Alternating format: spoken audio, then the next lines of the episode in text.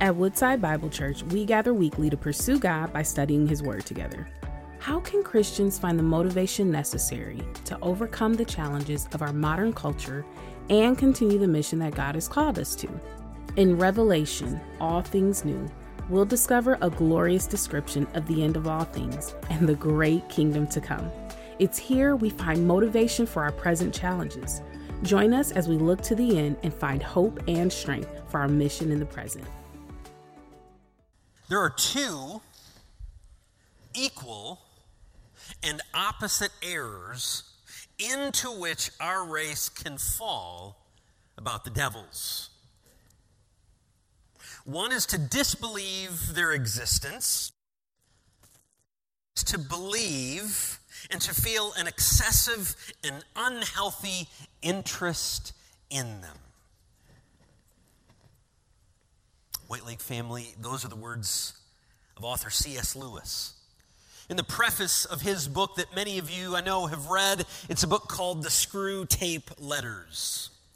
And in this book, what Lewis is doing in this preface is explaining the counsel that the senior devil, Screwtape, offers to his nephew as he begins his demonic career. Lewis explains that the two primary errors that believers make when we think of the spirit world. They're on opposite ends of the spectrum. The errors move in opposite directions, and yet they are both in error. On one side, pay the spirits no attention, think nothing of their work in the world. That's one side. Or we pay them too much attention so much attention that we become obsessed with the evil and the demonic and the dark things in our world. Now, as Lewis points out to us, both sides are in error, both approaches are in error. You see, to ignore and act as if the spiritual realm of demons does not exist is, in fact, wrong for a Christ follower. I want to be very clear about that this morning. But so too is the practice of glorifying ghosts and witches and evil. I think it's intriguing that we are looking at this text at this particular time of year because if your neighborhood looks anything like mine, seems to be that we're glorifying and honoring this type of work in our world. I have to be honest with you this morning. It grieves my heart when I drive into my neighborhood and I literally see both errors on display. Some who don't think anything of the spiritual nature of their seasonal decorations. It's just a season, it's just a holiday. I'm going to participate. I don't think anything of it. Or you have others who glorify the dark side, the spiritual things in the world that many just simply don't understand the power of as Lewis exhorts believers, are to be aware and to be discerning when it comes to these things. But you'd say, well, what does that look like?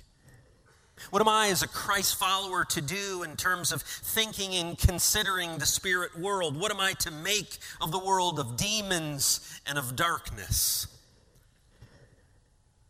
If you're thinking that and wrestling with that in this season, I have good news for you today. We are going to look at one of the more bizarre, unique, interesting stories in all of Scripture. And Jesus is going to give us some guidance on how you and I can consider the spiritual world and how it connects with you and how it connects with me. But as we always do, before we turn to God's Word, Let's pray together. Heavenly Father, we acknowledge today in this season of time that we see an awful lot of darkness in our world. And yet you are the light. We see darkness in the forms of wars. We see darkness in many different avenues in our world, whether it's on the internet or in our neighborhoods, in our schools, in our even in our families. We see darkness taking over in many ways. And God, as your people, we desire to push against it. We desire not to be in error of ignoring it, but also not to be in error of paying too much attention to it. We desire for your Spirit, your Holy Spirit, to guide us and to lead us into your truth. That's the only way we survive, God. As your followers, that is how we survive when we lean and depend upon your truth, God. So, uh, in this moment, Lord, we ask for eyes to see the truth of your word clearly. We ask that you would allow us to hear the truth of your word clearly. And then, God, give us humble hearts that we might be able to live out the truth of your word in the week ahead. And we ask this humbly. In Jesus' name, amen. Well, last Saturday, church family, Pastor Kevin helped us see that Jesus reigns amidst the storms of life. And I think all of us who are here would recognize that we are grateful that he does. Because there are plenty storms going on in each of our lives. And throughout our series, we've seen from Mark's gospel that Jesus establishes his rule and reign. We saw that in Mark chapter 1. We saw then that God calls his followers to allegiance of his reign. And then Jesus emphasizes that his reign takes root in our hearts as we submit to God's word, to the work of the Holy Spirit through his word. And finally, God helps us see how his reign advances, expands, goes out through the faithfulness of God's people. And so that's why we're calling our series Thy Kingdom Come, because as a church, we desire to see Jesus truly reign and rule in our lives, in the life of our church, and in our community. That's our heart. That's what we're doing as we look to Mark chapter 5 today. That's our heart's desire. So I want you to grab your Bible, and we're going to read a portion of Scripture that one commentator calls both vivid and eerie. All right? Mark chapter 5. If you have your Bible, we're going to be on page 840. We're looking at Mark chapter 5. If you don't have a Bible, uh, you can follow along on the screens behind me. So turn with me, and we're going to work our way through the story this morning. Mark chapter 5. And they came to the other side of the sea, to the country of the Gerasenes. And when Jesus had stepped out of the boat, immediately there met, met him out of the tombs a man with an unclean spirit. He lived among the tombs, and no one could bind him anymore, not even with a chain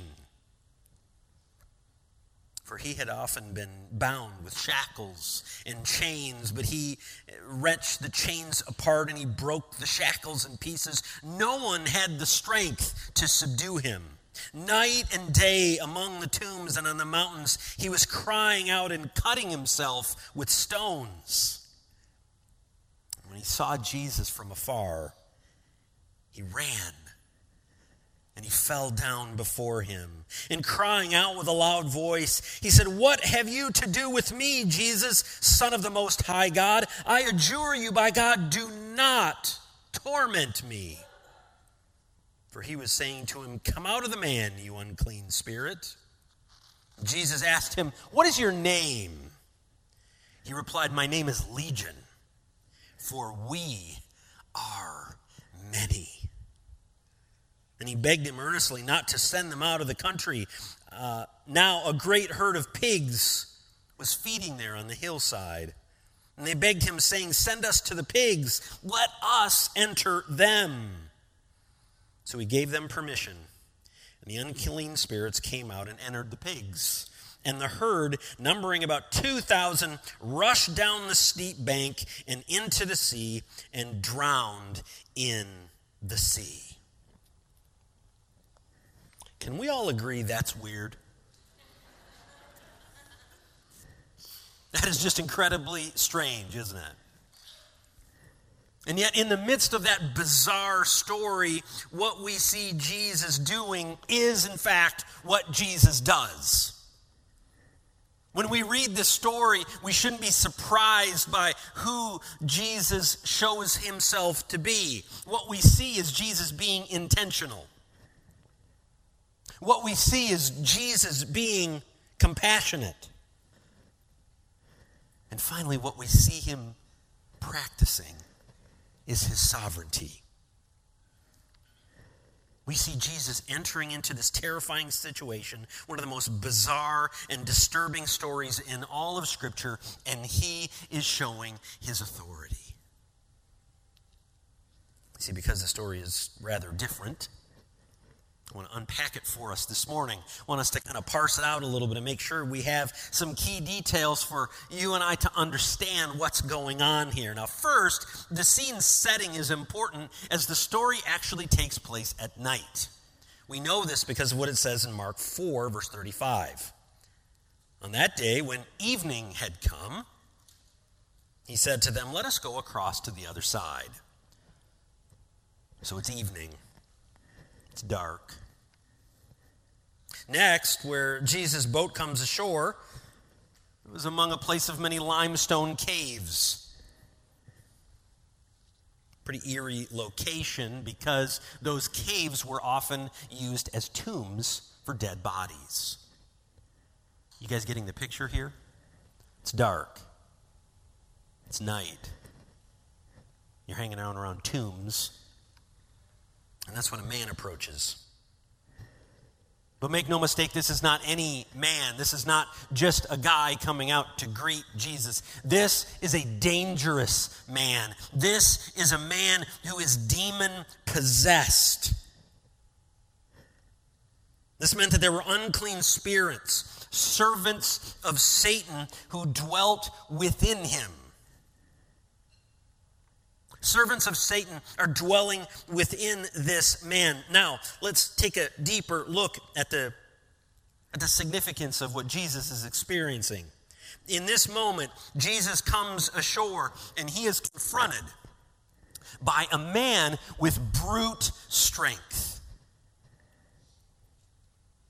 He's been living among the tombs, among the dead bodies, and so he is unclean. The man who is then crying out and cutting himself on jagged rocks. In spite of the battle that wages within him, this man makes a mad dash for the shore. He wants to interact with Jesus. The scene is intense. There's no question about it. It is intense. Look back at verse 7. And crying out with a loud voice. He said, What have you to do with me, Jesus, Son of the Most High God? I adjure you by God, do not torment me. Now, the demon within this, within this man is telling him to leave me alone. Make no mistake, what's happening in this moment is warfare in this man's heart. There is a battle for this man's soul. And that's exactly where Jesus shows his compassion. That's exactly where Jesus shows his sovereign power by calling out the demon's name. And the demon replies, My name is Legion, for we are many. This may seem strange to us as we first read this text. It might seem a little weird, and it is. But when we consider a couple facts, it actually tells us a little bit of a deeper story of the battle that was waging within this man. You see, a Roman military regiment was about 6,000 troops. They were known as legions. These regiments were people who brought terror and death and destruction. So many scholars will believe will tell you that what this is meant to show us is that Jesus is not simply doing battle in the spiritual realm with one man, he is going to war with many demons. A multitude of demons is what's happening in this moment. One thing in this clear The man had been, and in this moment continues to be ravaged by the dark spirits of our world. Make no mistake about that. And yet, it is into this situation that the power of Jesus is most clearly displayed. Look back at verse 11. Now, a great herd of pigs were feeding there on the hillside. And they begged him, saying, Send us to the pigs, let us enter them. And so Jesus gave them permission, and the unclean spirits came out and entered the pigs, and the herd, numbering about how many? 2,000 rushed down the steep bank and into the sea, and they drowned in the sea. Friends, that is a powerful display of authority. Jesus sends the demons away. He removes them from the man, but he doesn't just send them off, he even controls their destination. He doesn't send them out in, in a way that they can harm others, he sends them out to their demise. You might say, well, Pastor, that's an intense story. But here's where it matters for you and for me. There's a much deeper spiritual reality going on because there is the reality that the man who came to him was unclean. But now, he's clean.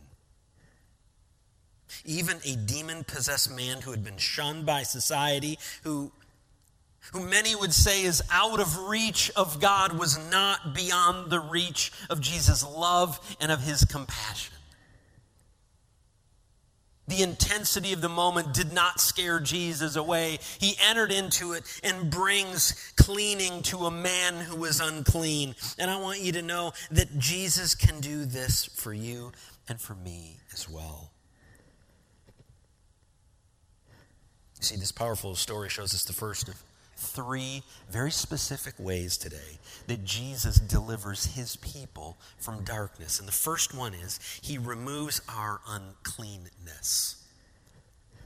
Jesus cleanses us from all unrighteousness. Through his life, through his death on a cross, through his resurrection, Jesus makes spiritual cleansing and forgiveness possible through repentance and faith.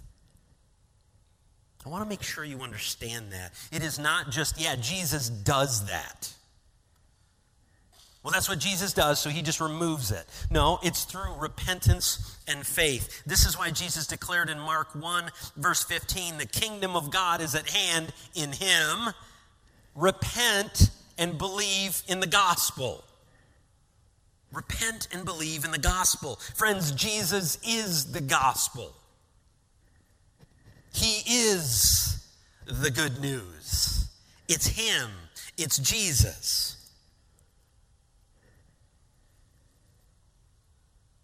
Now, when we're talking about things that are unclean, you're talking about a demon possessed man who has obviously done many terrible things. The city shunned him. I'm sure there are some of us here today who had a hard time coming into a church this morning. Some of you would say, Pastor, that is a powerful story, but you don't know the significance of my guilt. You don't know the significance of the shame that I carry. I'm not sure that Jesus can truly cleanse me. Let me point your attention back to the story. The man was possessed by a demon, and Jesus brought cleansing. The man was shunned by all, and Jesus brought cleansing. Whatever you've done, as you run to Jesus, surrender it to Him, repent of your sin, and believe in the gospel, Jesus can forgive you too. That's the good news. For all who repent and believe, Jesus brings cleansing, He brings new life. Now, let's continue in our story. The herdsmen fled. Verse 14. And they told it in the city and in the country, and people came to see what it was that had happened. And they came to Jesus and they saw the demon possessed man, the one who had the legion, and he was sitting there, clothed and in his right mind. And they were afraid. And those who had seen him described to them what had happened to the demon possessed man and to the pigs, and they began to beg Jesus to depart from their region. And we're going to stop there. After seeing thousands of pigs with evil spirits rush off a cliff into the sea to their demise, this portion of the gospel narrative might be a little bit for easier for you and I to understand. If we're standing there in that moment and we see this stuff happening, I'm guessing that most of us would be a little afraid. I'm guessing that most of us would look at this and we'd think, what is happening right now? If you were the herdsman who were caring for the pigs, you were the crowd, it would be easy to understand why they were afraid. I'm guessing that if we watched all of that happen, we would be the same. We can understand this text. Add to it the idea that your job is tending to the pigs, and suddenly 2,000 pigs just run down an embankment and they're gone. That's a bad day at work.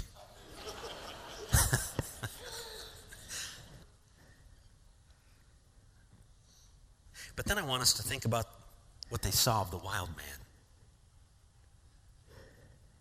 What did they see when they looked at him? They saw this man who was living in tombs. They saw this man who had been bound by chains, the man who was crying and cutting himself. He was now sitting, he was chilling in common clothes, calmly He'd been changed. He'd been changed. You see, you put all the pieces together, and it's easy to see why they reacted to Jesus the way that they did. They understood in that moment clearly who Jesus was and the kind of spiritual authority that he carried, that he had in himself, and frankly, they wanted no part of him. Go away. That's the message that they had for Jesus. Go away. You know, this part of our story helps us see what Jesus is about. When we look at the life of the wild man, we see that Jesus restores our humanity. Jesus restores broken people to be fully human. You see, the change that we see in the wild man is absolutely profound. In a moment, this man's life had been changed. It happened immediately. Jesus still brings transformation today. First, he draws us to faith. And then he molds us and shapes us into his image. The grace of Jesus Christ is still changing lives today. For all who run to him in repentance and faith, Jesus still restores our full humanity. Church, that's amazing news. There's no way around that. That is amazing news. And yet we have a problem. We can look at that text and say, that is phenomenal news. That is the good news. That is the power of the gospel. And yet we have a problem because many of us, even men and women and children of faith, really are not all that interested in the transforming power of Christ. Many of us go about our days with hearts that actually look a lot more like the herdsman. When Jesus comes upon us and comes to our life, we say, Jesus, don't mess with my source of income. Don't mess with my pigs, whatever those pigs are. Don't mess with my income, Jesus. We say, Jesus, don't mess with my reputation. I've got a certain thing going on over here right now, and I don't want you to mess with it. So we keep him at an arm's length. White Lake family, if you're holding Jesus at an arm's length today, may I encourage you stop. Don't. Allow Jesus to mess with your finances. Allow Jesus to disturb your reputation and the things that make you comfortable. Allow Jesus, even in this moment, to disturb your faith for his kingdom purposes. Allow him to mess with your finances, your comforts, and your faith for his kingdom purposes. I love what author Rick McKinley says about this kind of surrender when we come to Christ. Here's what he says He says, Jesus didn't come to remodel your life, he came to be your life. He's not remodeling, he's transforming. He came to be your life. Now let's wrap up our look at today's text, turning down to verse 18. And he was getting into the boat. The man who had been possessed with demons begged him that he might be with him. He begged Jesus that he would be with him, and he did not permit him but said to him, Go home to your friends and tell them how much the Lord has done for you and how he has had mercy on you. And so he went away and he began to proclaim in the Decapolis how much Jesus had done for him, and everyone marveled. well, Decapolis may sound, it literally means 10 cities. That's what that means. Kind of sounds like a interesting place to go. What we're talking about here are 10 Gentile cities that Jesus tells the man go home to your friends, tell them how much the Lord has done for you, tell them your story. So that's where the overjoyed man went. It's what he did. The man who had been transformed, that's exactly what he did. He goes to tell others about the one who had radically transformed his life. So we begin with a man who is unclean and Jesus cleanses him. We begin with a man whose humanity has been destroyed and Jesus restores him. And ultimately, Jesus does something else. He now commissions him. That's the cool part. When you and I come to faith, Jesus commissions his followers to gospel ministry. I'm going to say that one more time. When Jesus calls us to faith, he commissions us to gospel ministry. If you are here this morning and you would say, Jesus has raised me from death to life, if you were here today and you would say, I have been cleansed by the blood of Jesus upon the cross, his work on the cross is applied to me. If you would say today, I have been restored by God's amazing grace, then guess what? You have been commissioned. Jesus commissions you to tell someone. I want to pay special attention to that text because it totally wipes out a lot of our excuses. Consider this the man had not been trained on how to share his faith. He hadn't taken any courses on evangelism, hadn't gone through a Bible study, he didn't have much Bible knowledge, and he certainly didn't have his theology nailed down. Jesus simply told him to go. Go and tell what the Lord has done in your life. That's what we see in the story. Jesus commissions those he loves. I want to close today with a story. It's my own. 35 years ago. Yes, I'm that old. 35 years ago this month, I was in my freshman year of college. And that's when Jesus called me to repentance and belief. I'd grown up in the church. I knew many Bible stories. I was familiar with the idea and the reality of Jesus dying on a cross. But it was on a fall Sunday in October that God revealed to me my need for grace. So, in a simple prayer of repentance, I placed my faith in Jesus. I believed in the gospel. You know what I didn't fully understand was all the theological and biblical ramifications of what had happened, but I knew something was different. I was changed. But I also knew something else. I knew that I wanted to tell those that I love. I wanted to, the people that I cared about most to know how God had changed me. White Lake family, if God has changed your life, go tell someone. If God has changed you from the inside out, start with your loved ones. Tell your friends. Move out to your coworkers. It doesn't need to be rich in Bible, rich in doctrine. What it needs to be is about your genuine faith in Jesus Christ and how he's changed you.